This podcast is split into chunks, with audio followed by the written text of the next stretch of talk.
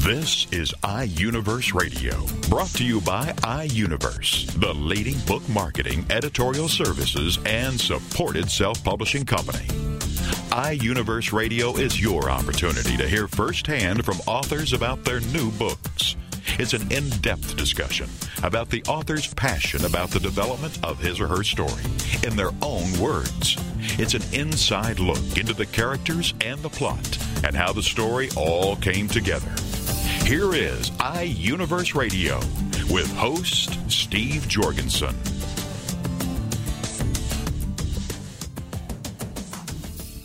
Greetings for iUniverse. This is J. Douglas Barker. Our book today is titled Embrace Happiness The Art of Conflict Management. Our author, who joins me from Toronto, Ontario, Canada, is Ali Soleymaniha. Thank you, sir, for joining me today. Absolutely.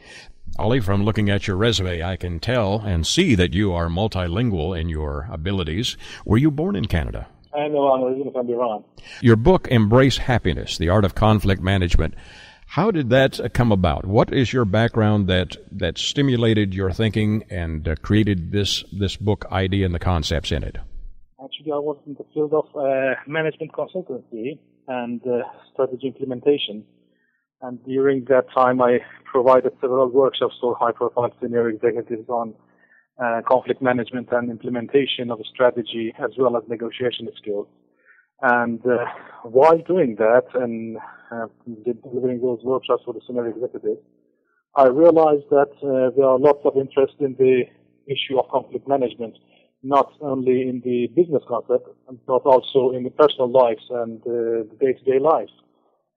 Then after a while, I was uh, more involved in the uh, issue of conflict management, and delving into that, I realized that the, the mm, conflict management is actually is the core to the uh, success of a business. Because for every implementation and every change you're going to make and in your life, you will have some conflicts, either with your clients, your colleagues, or your uh, partners in life, or your uh, neighbors, anyway. True. So, uh, going more into the uh, idea of um, understanding what conflict is and how to uh, resolve that, uh, I came across this of uh, Thomas Kilmann instrument on how to manage conflict. And I started using that in my workshops and my practices on conflict management and negotiation skills. And w- while I was there, I realized that um, it's not only implementation, it's not only business, it's the life itself. You can uh, use this in your day-to-day life, and actually, it's it's must. It, is a must to do actually, because and uh, and you can see that in in the book that uh, in the core of any happiness there lies a very successful management of a conflict. If not manage a conflict between your boss or between your work and uh, the, uh, balancing your work and home, you will have a big conflict at hand, either with your boss or with your boss at home.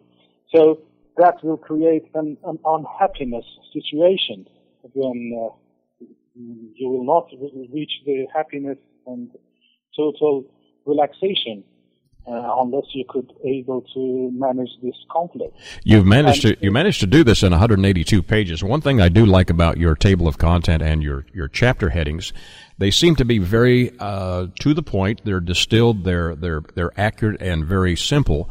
Your chapter two is the life, and it has to do with equilibrium and other things. And then chapter three, what is conflict?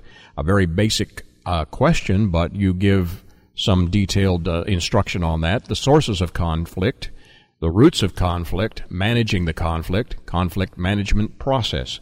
You have done this in a very easy to read, easy to understand style. Was that your intent uh, at the beginning? Actually, I'm happy to hear that. Uh, I really try to put myself in a position of someone new to the concept and uh, try to approach the concept because I think the conflict is a very complex concept, uh, although it seems very simple, but it's very complex to understand and not afraid of. So I try to uh, devise a step-by-step approach to uh, deliver the concept. Uh, this book is about the absolute most important thing in your life, and uh, how would you describe that? Is it is it finances? Is it security in a job career? Is it money? How would you uh, describe that? Oh, actually, that was the uh, that has a story behind it. Um, it short, uh, I was uh, asking several people that what is the most important thing in your life, and I heard numerous answers, starting from uh, money, from job uh, prosperity, from uh, health, everything. When you collect them all together, the only thing uh, similar between all of them is happiness. Because if you have money and you are not happy, it's not it's not good for you. You will not seek that. Mm-hmm. If you are and you are not happy, you are not seeking that. So what we are seeking in life, is happiness. It's not money. It's not uh, promotion. It's not family. It's not nothing. Those are all tools for us to feel happy. If I don't have enough money, but I have a very family, very loving wife, and a very healthy body and, and mind, I will be happy. And that is my uh, absolute happiness position. So uh, um, that is why I say that happiness is the most important thing in the life. When you began to write this, you must have had a uh, an ideal reader in mind. Is this a person in management, or is this a book that's a little more broadly sculpted or broadly written for anybody that might endure or be influenced by conflict? Actually, at first it was in management on my mind, uh, based on my previous work with management teams and resolving conflicts in business. But uh, the more I go forward with conflict and conflict management, I realize it's uh, about every single human in the uh, society. So it's not uh, very specific and using very specific uh, term terminology to convey the concept. It, I, I, try to use the, the, the best possible way to convey the concept in a simplest way possible. So I believe everyone can read and can enjoy the content.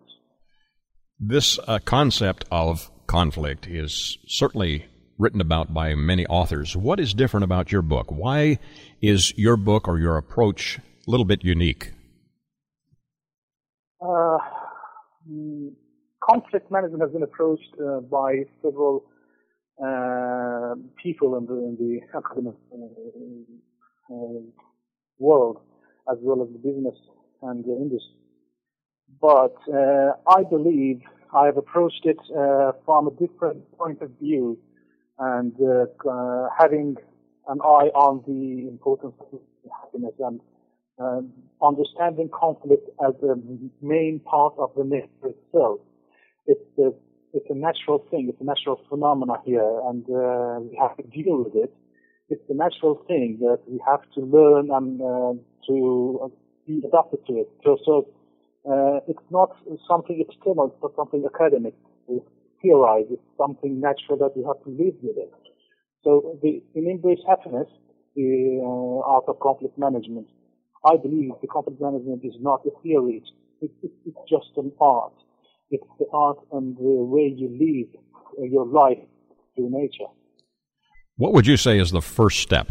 If I am in a conflicting or difficult situation, how should I approach getting through that? Uh, the first thing in conflict management is to understand and accept that conflict is natural.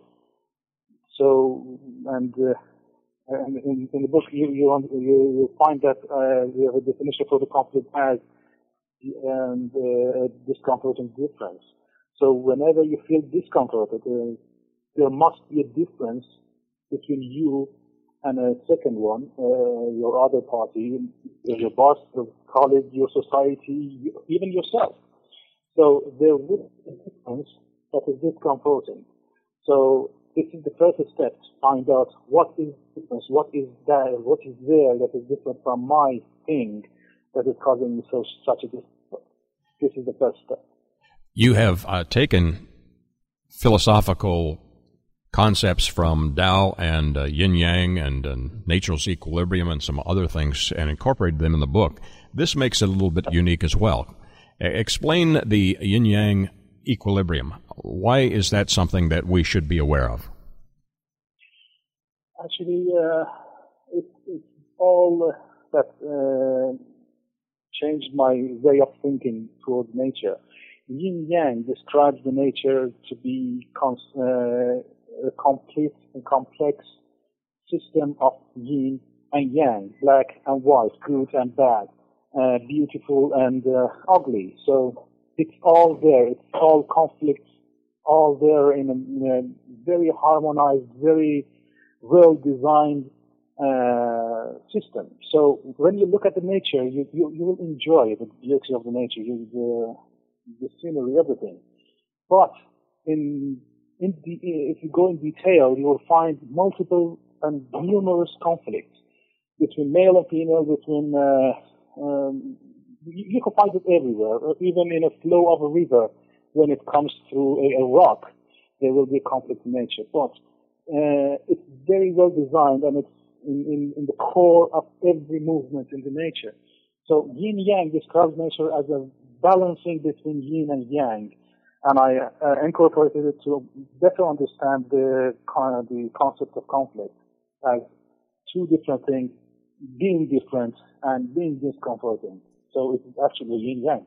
And it also can be in balance. It can be and should be in balance. Should be in balance. Otherwise, we will be destroyed by it. Ali, take a, a couple of uh, paragraphs and explain to my listening audience why they should get a copy of Embrace Happiness. Uh, the first and the most important thing is uh, I'll be very happy to hear that if they buy that. It is the first reason I, I guess you would. But uh, I, I have I have a uh, extensive experience with different people in different workshops and different levels of uh, organizational life with conflict management and negotiation skills. And I have seen the effects of using that technique in people's lives, and I've enjoyed a great deal of having uh, many people uh, using this concept and using the workshops, using that in, in their own life, and uh, realizing the benefits of that. And they were able to change their lives considerably. And I, I see that, and I always uh, love to uh, look at the happiness it, it, brings. And I receive uh, the notes, the emails, everything. That brings me uh, a huge amount of joy, actually. So I believe the book will help them. But the most important thing is, it's not reading the book; it's living the way it, uh, it says. It's just you have to live the way you live your life, the way it is, to be able to get benefits out of it. Beautiful title, Embrace Happiness, a goal every one of us, I'm sure, are pursuing. Embrace Happiness, The Art of Conflict Management. Author Ali Soleymaniha has joined me from Toronto, Ontario, Canada. Ali, where do my listeners get copies of your book? Uh, actually, the book online through iUniverse uh, publishing uh, site as well as Amazon and iChapters and Vigo and uh, every online publishing companies and uh, online bookstores. Do you personally have a website developed yet? Uh, I, I, I plan to do that. I have a website, uh, queentexas.com, but it's not uh, very well developed because I'm absolutely busy doing other jobs. Sure, more, really more to come then. And is there another book on yep. the horizon? Are you doing a follow up book perhaps to another subject that relates to conflict management? Absolutely, yes. I'm actually I'm uh, planning to uh, delve more into the practical, more practical and step-by-step approach to conflict management in the day-to-day life. Our visit today has been with author Ali Soleymaniha. Thank you for joining me and sharing your story today. Thank you for having me. For iUniverse, this is J. Douglas Barker.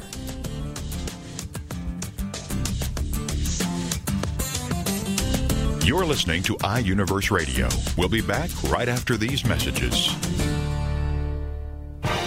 Congratulations on being the proud owner of an adorable, soft, cuddly, sweet smelling, smiling, cooing, hungry, tired, gassy, screaming little bundle of joy. So now what? Where's the owner's manual for this thing? Where are my instructions? right here. It's Baby and Toddler Instructions with Blythe Lipman on TogiNet.com.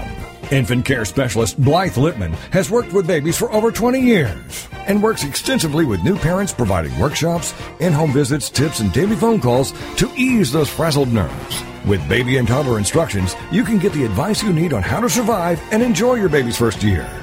For more information on Blythe and how she can help you, go to babyinstructions.com. From 32 ways to stop a baby from crying to 14 ways to get a baby to eat and so much more. It's Baby and Toddler Instructions with Blythe Lipman on TogiNet.com.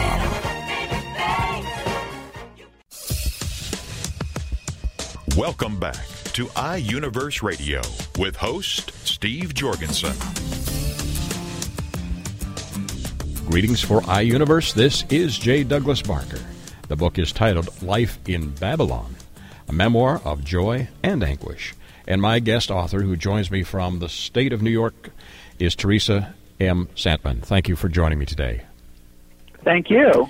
We have a parallel history, not a parallel history, but uh, some commonality in the fact that your parents or grandparents had some connections with Canada. I am a Canadian by heritage and birth, and uh, that part is has nothing to do with your story much, other than you did mention it in the front of your book. Your book is 260 pages. It's autobiographical in in nature. What prompted you to share your story?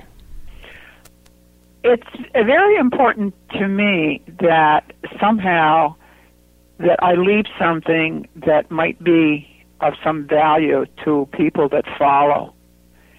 And so it seemed to me that if I was able to put down um, I guess what some people would call uh, overcoming uh, very difficult hardships, that maybe they would be encouraged to uh, look at their life a little more positively.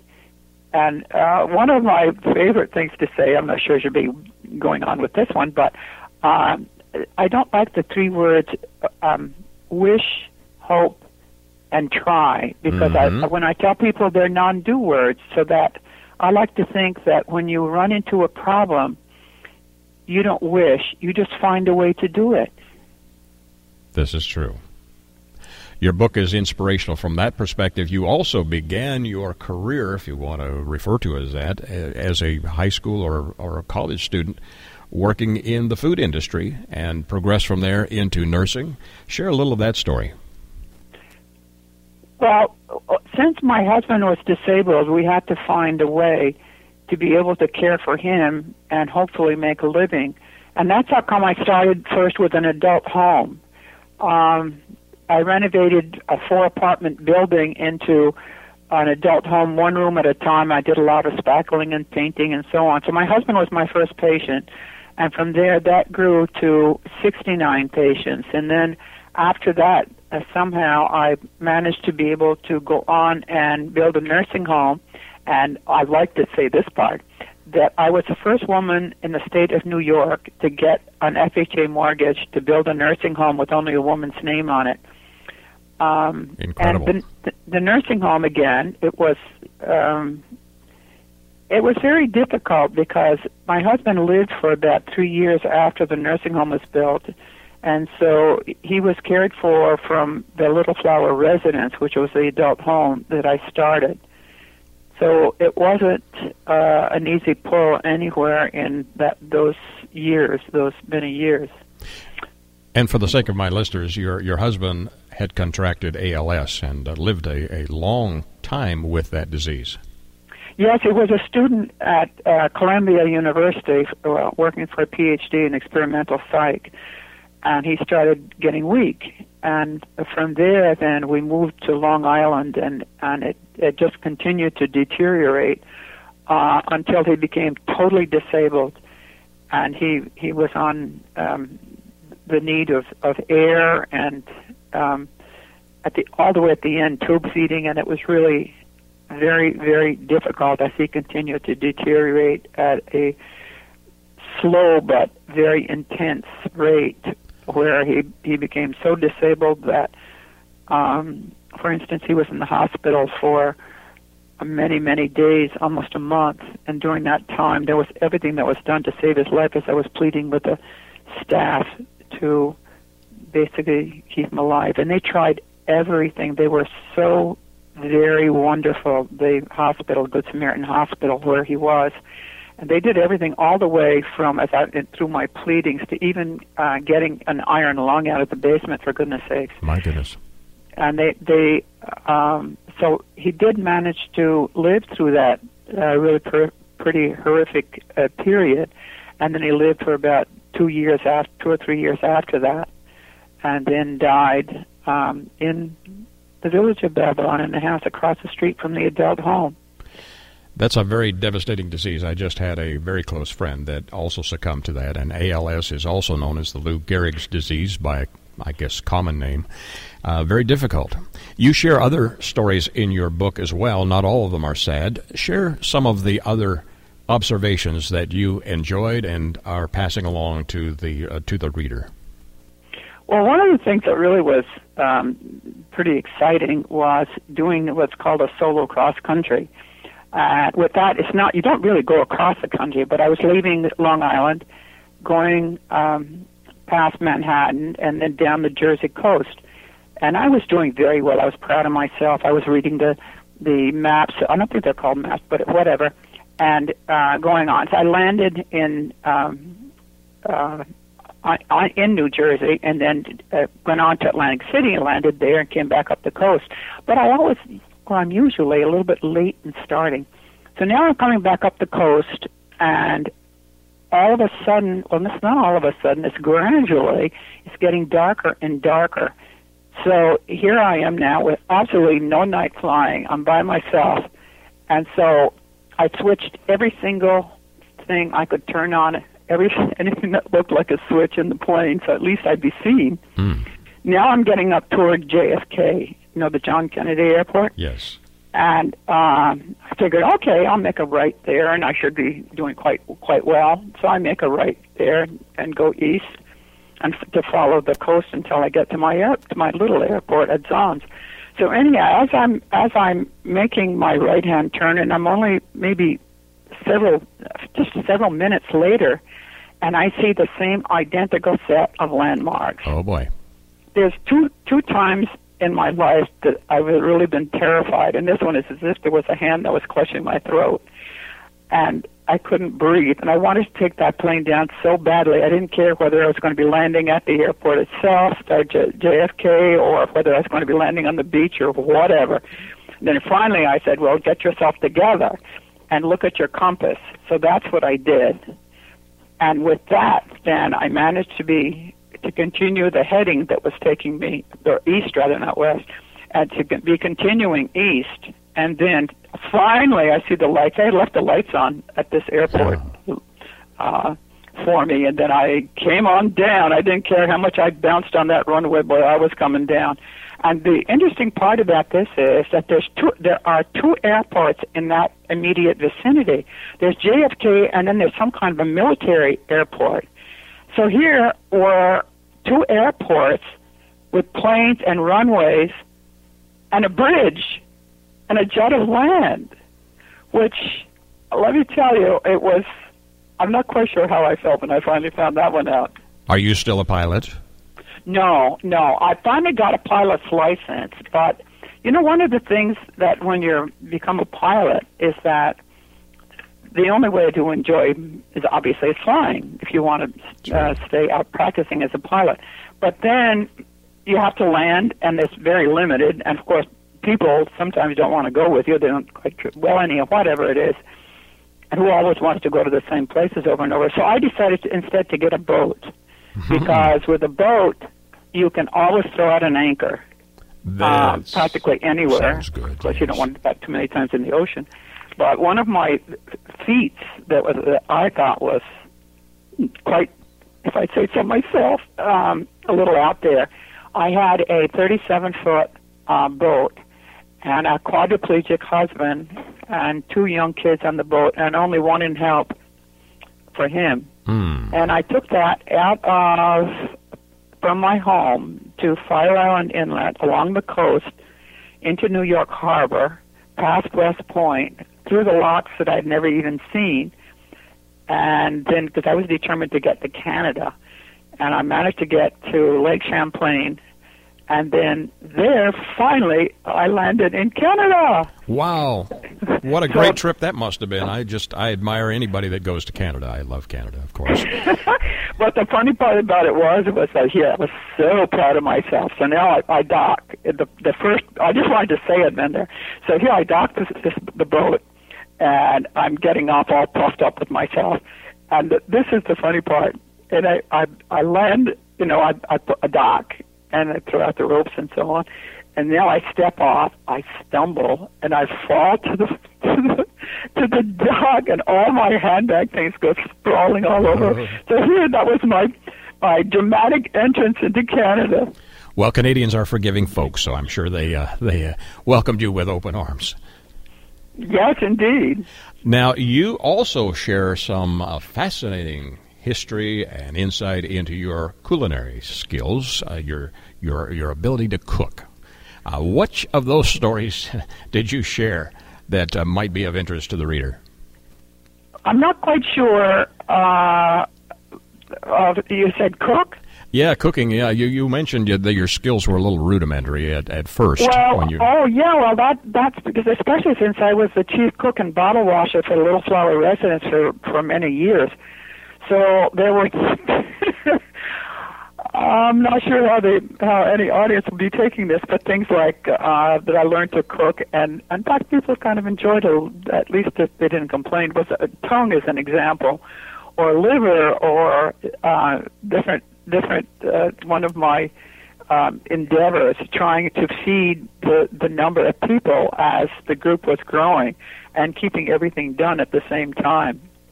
You you mentioned that you uh, had an incident with uh, cooking a chicken. That's included in the book. That uh, was a surprise. There were some surprises in that uh, that adventure. Uh, which of the stories do you think are going to be the most fascinating or enjoyable? You've mentioned a couple that are just great, uh, but the reader is going to find it just to be the pivot point in your book. Well, the, the variations are are rather all over the ballpark. For instance, a hospital study tour in Russia, um, 19, I think it's 79.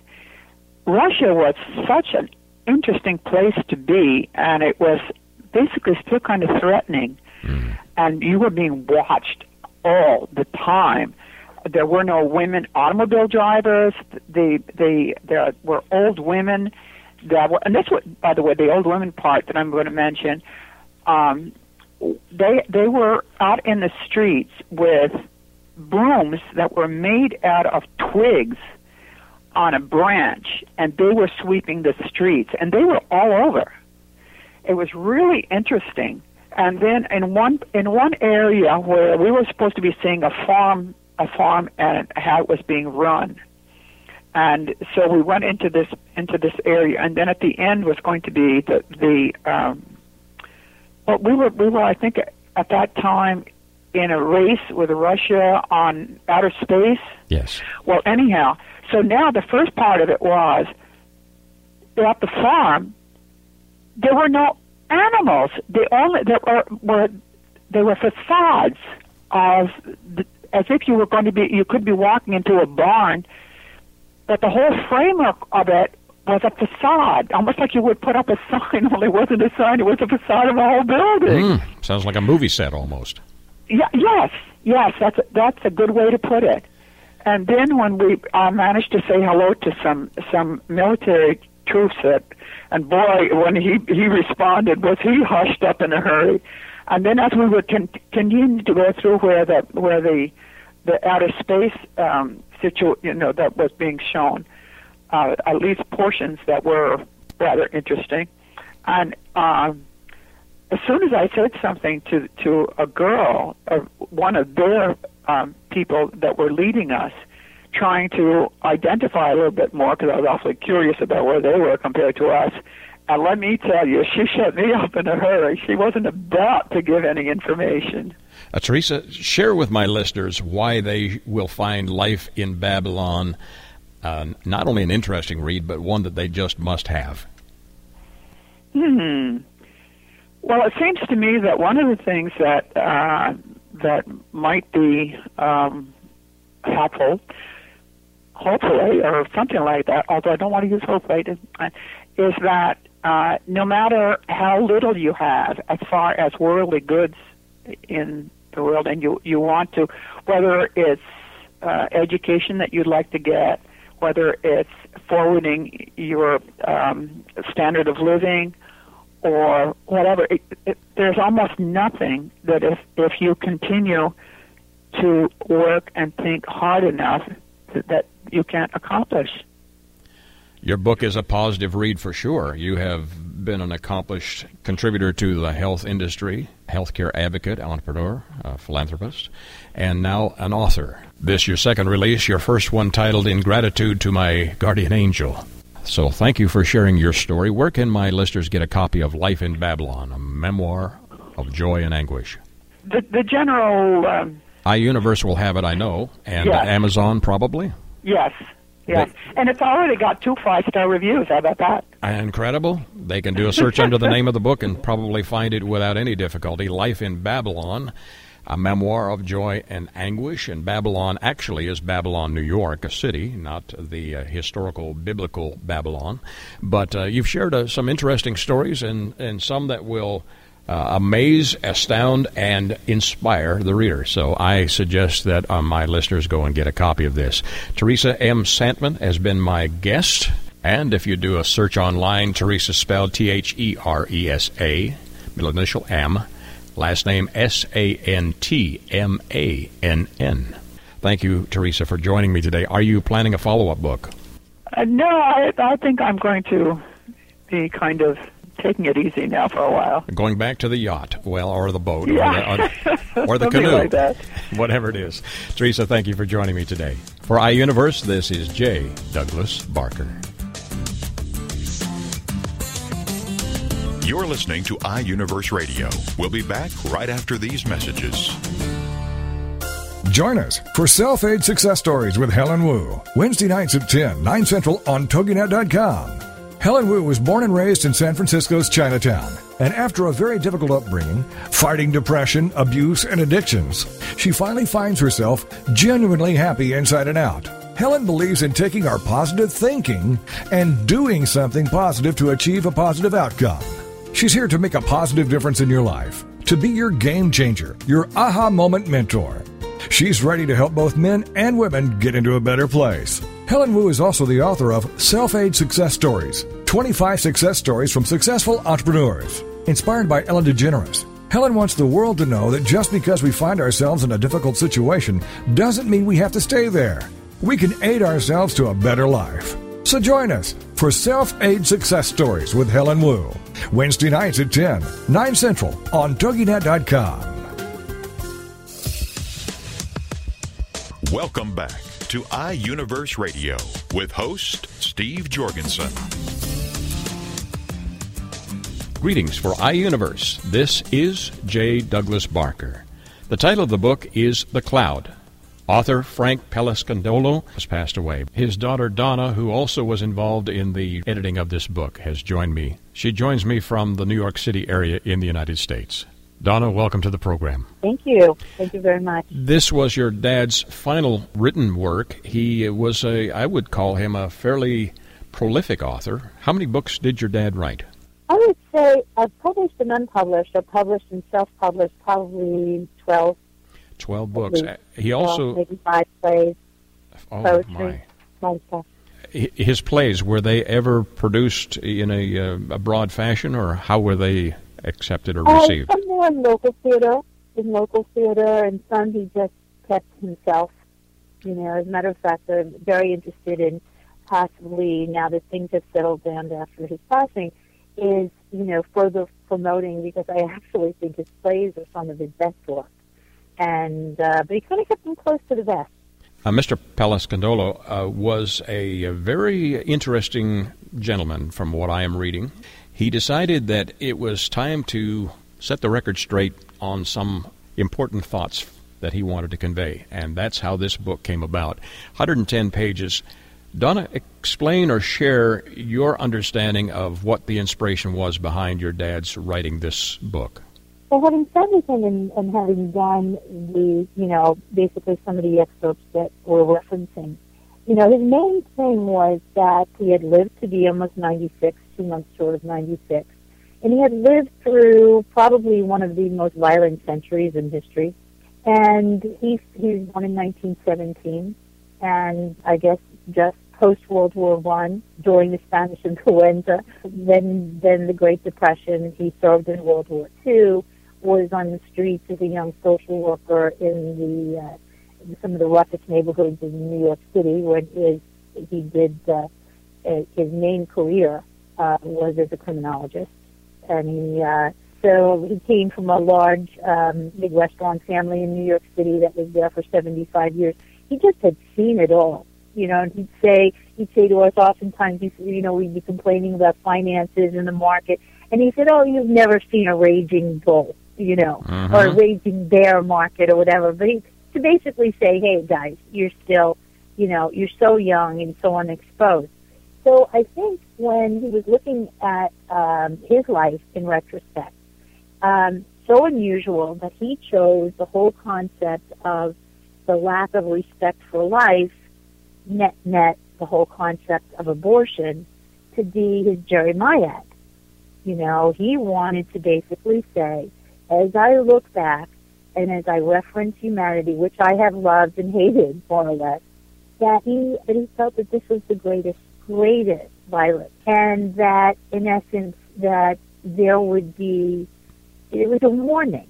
It was a warning. He'd say it was a warning from an old man who's seen so much life.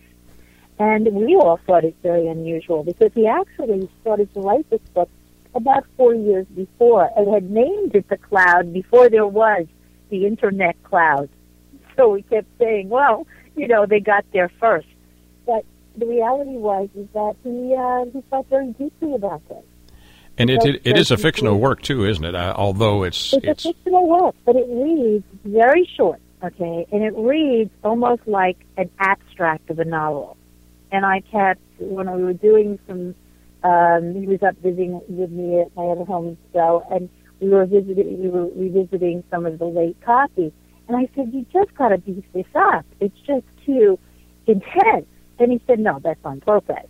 hmm. you know, I don't, I don't want to have to explain everything. And it is somewhat, um, how would you say, uh, it's so realistic, and yet it's so fantasy. And that counterpoint was interesting to me too. Because why couch this tremendous sadness that you have in something that's so almost phantasmagoric? You know, I mean, it really was um, the energy in it, and some of the things that happen are. Uh, you know, you just wouldn't have put them together.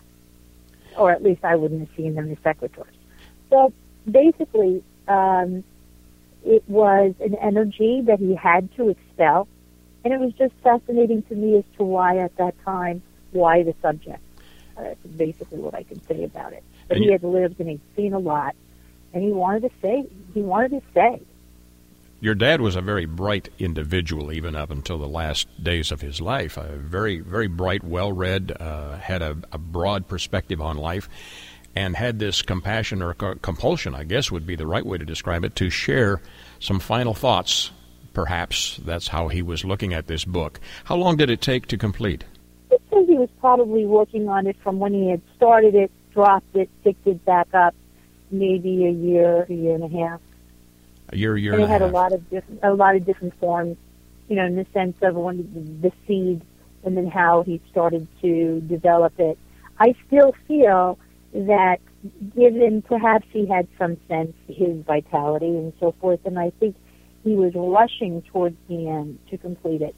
And he and I would go back and forth over this because I was doing some of his uh, his communication and his literary management on it, and I'd be, you got to, he still kept saying, slow down. This has got to be beefier. There's too much story here. And he'd say, you know, I don't have time. Amazing. And so, again, that energy of wanting to get this message across was so strong that I think in some cases he kind of rushed it. And but again, I don't know if it could have been written by somebody thirty. I you know, understand. he's brilliant. He was absolutely brilliant. You know, the man probably read ten books a week. Um, he was very versed. He did a lot of poetry. He did dialectical translations from Neapolitan uh, poetry. He was um, both popularly and as well as academically appreciated.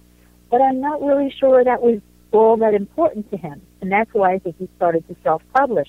He just kind of wanted to get it out there. You know, he had been through a lot of the rigmarole of of uh, the standard publishing route, and he was, you know, kind of doing his own thing, especially in his retirement years. Yes, uh, he has a couple of main characters. One he called the Little Colonel, and another a young college grad from New England, Abigail Simpson. Do you recall what his uh, thought was in why these characters were important to him? Yes, I think that Abigail Simpson, of course, represents um, the you know the young, um, innocent, uh, very impressionable college girl. I think that she's educated in England uh, uh, Ivy League and uh, is uh, becomes very very involved in the struggle in South America, the drug, you know, the, the, the drug wars in South America. This again is, is there are a lot of themes here as far as things that have gone bad. Okay, so without giving away the story, there we get involved with um, with uh, kind of the incredible violence of the South American drug trade. In any event, this young girl gets involved with um, gets involved with wanting to be a do-gooder, inspired by a professor, da, da, da, and she becomes involved in something that's way, way, you know, above her. And uh, she is, is, gets, gets involved in kind of a guerrilla army, army down there. And that's Bol- and, is that in Bolivia? Uh, is that my understanding that the the story a lot of it takes place in Bolivia? In uh, or is it Mexico City? No, no. Well, there's Mexico City. It's it's in the Andes, in uh, uh, Chile, in Bolivia, in that entire that entire area, region. and then it moves on to mm. that's an after. But basically, this young girl is, you know, she's a, you know, she's an innocent. And she's captured by the, you know, the right and wrong of uh, in a rebel army that is fighting the drug cartels. It's fighting, yeah, I mean everything. The, the police are dirty that you know there's a lot of there's a lot of government and cover up there's everybody's hand is out. So again you know without giving away the entire plot you're really talking about bad stuff. He's looking at bad stuff and kind of putting it together. And he put and this to, and he put this together. It's, it's an action packed uh, novel even though it's 110 pages. There's a lot going on. Or as i say i felt that it was almost you know condensed is, you know, very, very condensed that each chapter could have been four times its length. Um, he introduced the characters, the characters happen, and then they kind of disappear. Hmm. But the, the, the actual essence of the book is it's a fantasy. You know, it's a, it's a, it's a cool fantasy, but it is rather fantastic. You know, the center character is an astronomer. Um, and, uh, which is interesting because I'm married to an astronomer. Oh, that and, is a yeah. fascinating sidelight. Yeah, it is. My dad was always fascinated by by astronomy. He's always fascinated by physics. I mean, anything. He would, you know, get the books and start reading. But um, and it's hard. I, it's very hard for me to describe exactly without giving the plot away. But basically, it is um, as if the whole world, meaning the animals, the animal kingdom, almost a la an animal farm type of energy. The whole the whole living world is looking at man to kind of fix it. Mm-hmm. He's in charge. That's essentially the theme. You know, he's taken. You know, man has taken point, but the rest of the universe isn't so sure that's the way to go. Okay, and what he considers to be the greatest violation is to destroy oneself. Does that make sense? Absolutely. So that is the underlying message. Then it's a, a basically a warning to the to the it's reader. Jeremiah, it is a warning. It is like you know the sky is falling. The sky is falling. Yeah, kind of literally and figuratively when you see when you read the book. Um, so you know that's what I guess he felt was man's greatest inhumanity to man was yes. to destroy itself. You know, and of course there's reference to war. There's reference to um, when we t- when we're talking about the uh, the drug issues. Mm. and a senseless killing, and you know, uh, you know. So you so again, we go back to Abigail and the innocence, and then the absolute decadence at the end. So why he chose that at this point in life, never having even discussed it with any of us. Hmm. We have three daughters. I think it would have come up at some point.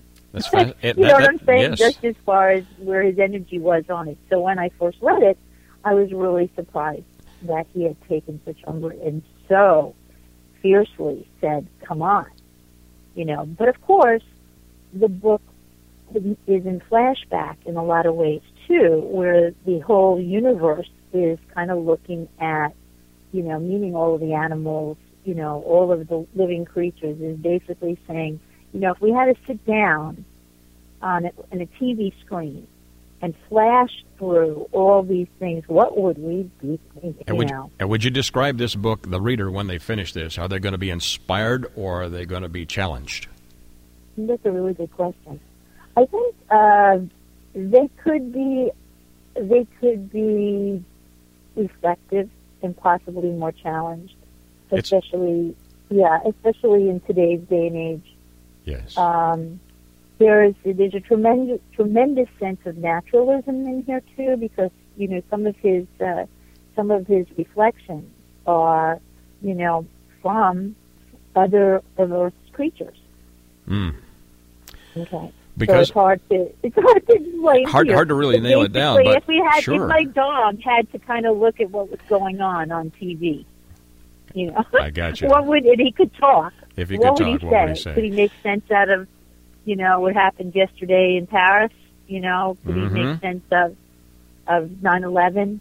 You know, could he, you know, and all the all that. all, all those So, philosophical and yet questions. we consider ourselves so special that we we inherited the earth. Well, like, what are we doing with it? because of the circumstances of the book, the history of the author, and the age of the author, this book is a fascinating read, and uh, obviously by a gentleman who really had his wits about him and was uh, very articulate. The uh, title of the book, again, is The Cloud. The author, Frank Palescandolo, and his daughter Donna has joined me today. Where can my listeners get a copy of the co- uh, of the Cloud? uh, on iUniverse, and uh, it is it is available. And um, you know, I yeah, I think they have a blog that goes with it. If they people want to post any questions or any comments, that'd be super. I'd be happy to answer it because, as I say, I worked very intimately with this uh, with this book with him, and he was very, um, you know, very forthright about his, his need to get it out, to have his say. So uh, I'd love to hear what other people have to say about it. Are there any of his other books in print that people can access, or have they been long since? Yes, if you go on Yes. the iUniverse site, he, did decide to self-publish uh, mm, probably seven or eight books with him. Incredible. His original, his original, uh, he started writing uh, actually in the fifties and was commercially, you know, commercially uh, published um, by Crown in those years. And the, first book was Rumble on the Docks, which was, you know, quite well done. But uh, Man in the Cassock, The Kimura, Era Sundown, uh, The Wild Truth, all of those have been have been done, as well as he did some very interesting things as regards his history. We saw a lot, and he had a good sense of humor, and he did a he did kind of a kind of a semi semi fictional historical book on that. They did, my parents did a cookbook, even though my dad couldn't fry an egg, but they, Uh-huh. my mother could. And what they did was they took all the you know the uh, archive of recipes and put together a small cookbook. I think more as something to leave us, but they published it through iUniverse as well. Donna, thanks for joining me today and sharing your father's story. Listeners, you can find more of Frank's work, Frank Palescandolo, by doing a search under his name. Books and his history online if you do a search under his name. Last name is spelled P A L E S C A N D O L O. You'll be able to find these books and others uh, also at the iUniverse site. So thank you, Donna, for sharing this very intriguing insight into your father's life and his writing. Oh, you're welcome, Jay. Appreciate your uh, following up. For iUniverse, this is J. Douglas Barker. iUniverse Radio is brought to you by iUniverse, the leading book marketing, editorial services, and supported self-publishing company. iUniverse Radio is produced by TogiNet Radio. Radio with a cutting edge.